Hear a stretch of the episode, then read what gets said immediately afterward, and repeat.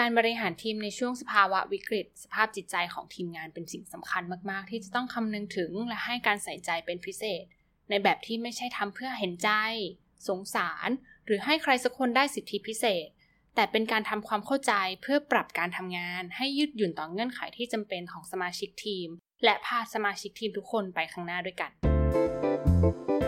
It's time for a cup of culture podcast. Let's grab a cup and sit back.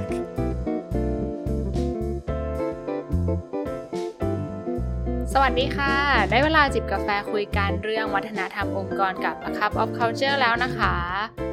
สวัสดีคุณผู้ฟังทุกท่านนะคะและขอต้อนรับเข้าสู่กาแฟแก้วที่217กับจิ๊บนีออนค่ะในสถานการณ์ตอนนี้นะคะที่เต็มไปด้วยความเครียดความวิตกกังวลรวมถึงความไม่แน่นอนเหล่าผู้นำและหัวหน้าทีมนะคะนอกจากจะต้องทำการบริหารจัดการทีมเพื่อวางแผนให้การดำเนินงานยังคงเป็นไปได้อย่างเต็มที่เรื่องของสุขภาพจิตพนักงานและลูกทีมก็กลายเป็นอีกหนึ่งเรื่องสำคัญมากๆที่จะต้องคำนึงถึงในการวางแผนบริหารจัดการทีมในช่วงนี้ด้วยซึ่งเอาจริงๆแล้วนะคะแม้แต่ตัวผู้นำเองก็ได้รับผลกระทบจากสถานการณ์เช่นนี้ไม่น้อยหรือมากไปกว่าพนักงานหรือลูกทีมเลยแต่อาจจะอยู่ในรูปแบบหัวข้อหรือสถานการณ์ที่แตกต่างกันเพราะฉะนั้นการที่จะทั้งดูแลตัวเองดูแลลูกทีมและพาทีมให้ผ่านพ้นช่วงวิกฤตเช่นนี้ไปได้ผู้นำเองจะต้องมีทั้งความเข้มแข็ง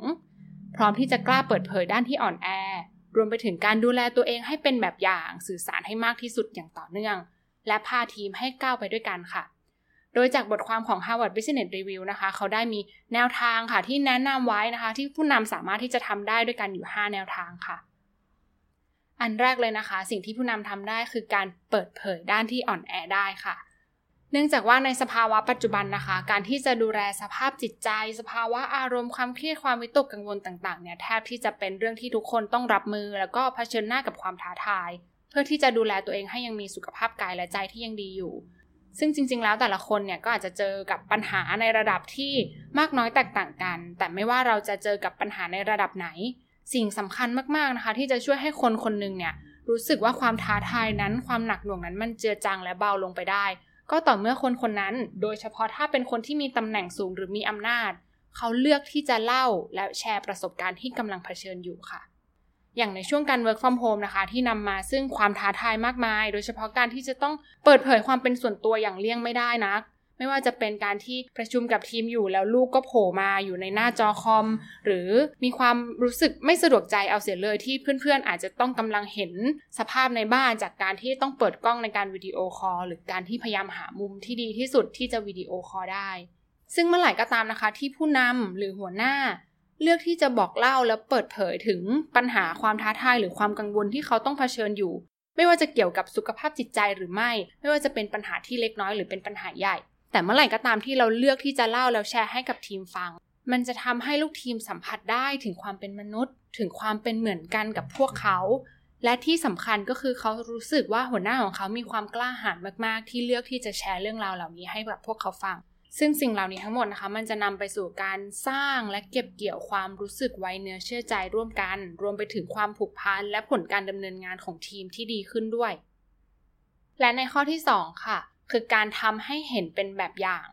การพูดและบอกกับทีมงานว่าเราให้ความสำคัญและเราสนับสนุนให้ทีมดูแลสุขภาพกายและใจของตัวเองนะเป็นเรื่องที่ดีแต่การบอกอย่างเดียวคงไม่เพียงพอค่ะอย่างที่ทางทีม A Cup of Culture เชื่อและให้ความสำคัญมาตลอดนะคะว่าการสื่อสารเป็นหนึ่งในสิ่งที่สำคัญมากๆแต่ผลลัพธ์ในเชิงการเปลี่ยนแปลงอาจจะเกิดขึ้นได้น้อยเพราะฉะนั้นสิ่งที่อาจจะทำได้ยากกว่าแต่ก็นำมาซึ่งประสิทธิภาพและผลลัพธ์ที่มากกว่าเช่นกันก็คือการทำให้ดูเป็นตัวอย่างหรือเป็นแบบอย่างให้กับทีมงานค่ะเพื่อที่จะแสดงให้พนักงานได้เห็นว่าเราใส่ใจและให้ความสำคัญกับเรื่องนี้จริงๆพร้อมเป็นการสื่อสารไปด้วยว่าการกระทำเหล่านี้คือสิ่งที่ทำได้และควรที่จะทำด้วยผู้นำและหัวหน้าทีมควรที่จะเปิดโอกาสค่ะให้พนักงานได้เห็นว่าการที่จะลุกออกไปเดินเล่นระหว่างวันหรือการที่จะมีนัดหมายกับนักจิตวิทยาหรือการให้เวลาพักผ่อนเป็นเรื่องเป็นราวหรือแม้กระทั่งการงดตอบอีเมลในช่วงเวลาที่นอกเหนือจากเวลางานเป็นเรื่องที่ทำได้เพื่อดูแลตัวเองให้สามารถทำงานได้อย่างมีประสิทธิภาพในช่วงเวลางานให้มากที่สุดและแนวทางที่3ค่ะการอย่าปล่อยให้เช็คอินเป็นเพียงแค่การอัปเดตเรื่องงานอีกต่อไปโดยปกติแล้ว weekly check in จะเป็นกิจกรรมนึงที่มีความสำคัญมากๆต่อการดำเนินงานของทีมแต่ในบริบทสถานการณ์เช่นนี้ยิ่งมีความสำคัญมากขึ้นกว่าที่เคยเป็นมา เนื่องจากว่าบริบทที่ต่างคนต่างทำงานที่บ้านมันทำให้เราไม่สามารถสังเกตหรือรับรู้อะไรได้ง่ายอย่างที่เคยสัมผัสมาในช่วงที่เจอกันในที่ทำงานได้ว่าตอนนี้ทีมกำลังดูเหนื่อยล้าหรือเปล่าหรือทีมกำลังมีปัญหาบางอย่างหรือเปล่าเพราะฉะนั้นค่ะในช่วงเช็คอินอย่าเพียงแค่ถามว่าเป็นยังไงบ้างแบบผ่านๆแล้วก็ตัดเข้าสู่การอัปเดตงานว่าโปรเกรสไปถึงไหนแล้วมีการดำเนินงานไปถึงไหนแล้ว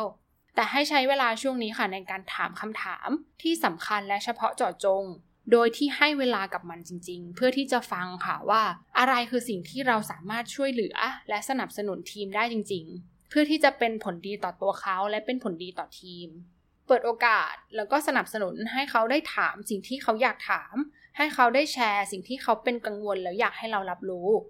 ซึ่งบทบาทของเราในตอนนั้นไม่ใช่เรื่องของการหาคำตอบหาวิธีการแก้ไขหรือทางออกค่ะหรือแม้กระทั่งไม่ใช่เรื่องของการถามเจาะลึกลงไปในรายละเอียดที่เขาอาจจะยังไม่ได้สะดวกใจเล่านะแต่เป็นการรับฟังอย่างจริงใจและแสดงออกถึงความเข้าอกเข้าใจจริงๆเพื่อที่จะบอกกับทีมว่าทั้งหมดเนี้ยสิ่งเหล่านี้มันเป็นอะไรที่มันเกิดขึ้นได้แล้วเขาก็พร้อมที่จะรับฟังด้วยความเข้าใจและแนวทางที่4นะคะคือการชวนทีมออกแบบการทำงานที่เน้นความยืดหยุ่นค่ะ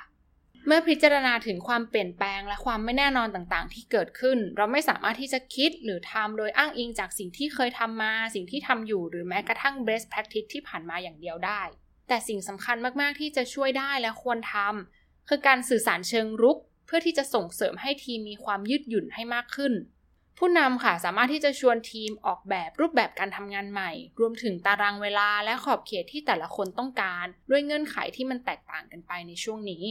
โดยที่ผู้นำนะคะสามารถที่จะริเริ่มและทำเป็นตัวอย่างให้กับทีมได้เลยเช่นถ้าหากว่ามีเรื่องทางบ้านที่ต้องรับผิดชอบดูแลให้สื่อสารกับทีมได้เลยค่ะว่าในช่วงนี้เขาจำเป็นที่จะต้องดูแลรับผิดชอบเด็กๆในบ้านด้วยเพราะฉะนั้นเขาอาจจะมีความจำเป็นที่จะต้องปรับเปลี่ยนเวลาในการทำงานและมีชั่วโมงการทำงานที่แตกต่างไปจากเดิมและในขณะเดียวกันค่ะหลังจากที่แชร์ของเราแล้วให้ชวนทีมงานแชร์ข้อจำกัดและสิ่งที่แต่ละคนต้องการเพื่อที่จะปรับเปลี่ยนแล้วก็ช่วยให้ชีวิตการทำงานของเขาดีขึ้นอะไรก็ตามค่ะที่จะช่วยให้ทีมสามารถทำงานได้เต็มประสิทธิภาพมากที่สุดให้ความสำคัญในการพูดคุยสื่อสารและร่วมกันปรับเปลี่ยนเพื่อที่สมาชิกทีมเนี่ยจะได้สามารถเข้าใจซึ่งกันและกันแล้วก็ให้ความสนับสนุนการทำงานซึ่งกันและกันได้อย่างเต็มที่ซึ่งรูปแบบความยืดหยุ่นที่มากขึ้นนี้นะคะอาจจะหมายถึงเวลาการทำงานที่มันเปลี่ยนไปหรือแม้กระทั่งจำนวนชั่วโมงการทำงานที่อาจจะลดลงแต่นั้นไม่ได้หมายถึงว่าเราจะต้องลดมาตรฐานการทำงานลงแล้วก็ลดคุณภาพการทำงานของทีมลงไปเลยค่ะและอีกสิ่งสำคัญนึงนะคะที่ผู้นำสามารถทำได้ก็คือการเน้นย้ำและสื่อสารอย่างสม่ำเสมอเพื่อให้สมาชิกทีมทุกคนอดทนและก็เข้าใจสถานการณ์ที่แตกต่างกันในตอนนี้โดยให้เชื่อมั่นค่ะว่าสมาชิกทีมทุกคนกำลังเลือกทางเลือกที่เป็นผลดีที่สุดซึ่งความเชื่อใจตรงนี้นะคะมันจะนำไปสู่การรับรู้และความจดจำค่ะว่าหัวหน้าเนี่ยให้การปฏิบัติต่อเขาและทีมอย่างไรในช่วงสถานการณ์ที่มันไม่แน่นอนเช่นนี้และแนวทางที่5ค่ะให้สื่อสารให้มากเป็นพิเศษเน้นว่ามากเป็นพิเศษเลยค่ะเพราะว่าในช่วงสถานการณ์ที่มันละเอียดอ่อนแล้วก็ไวต่อความเครียดความกดดัน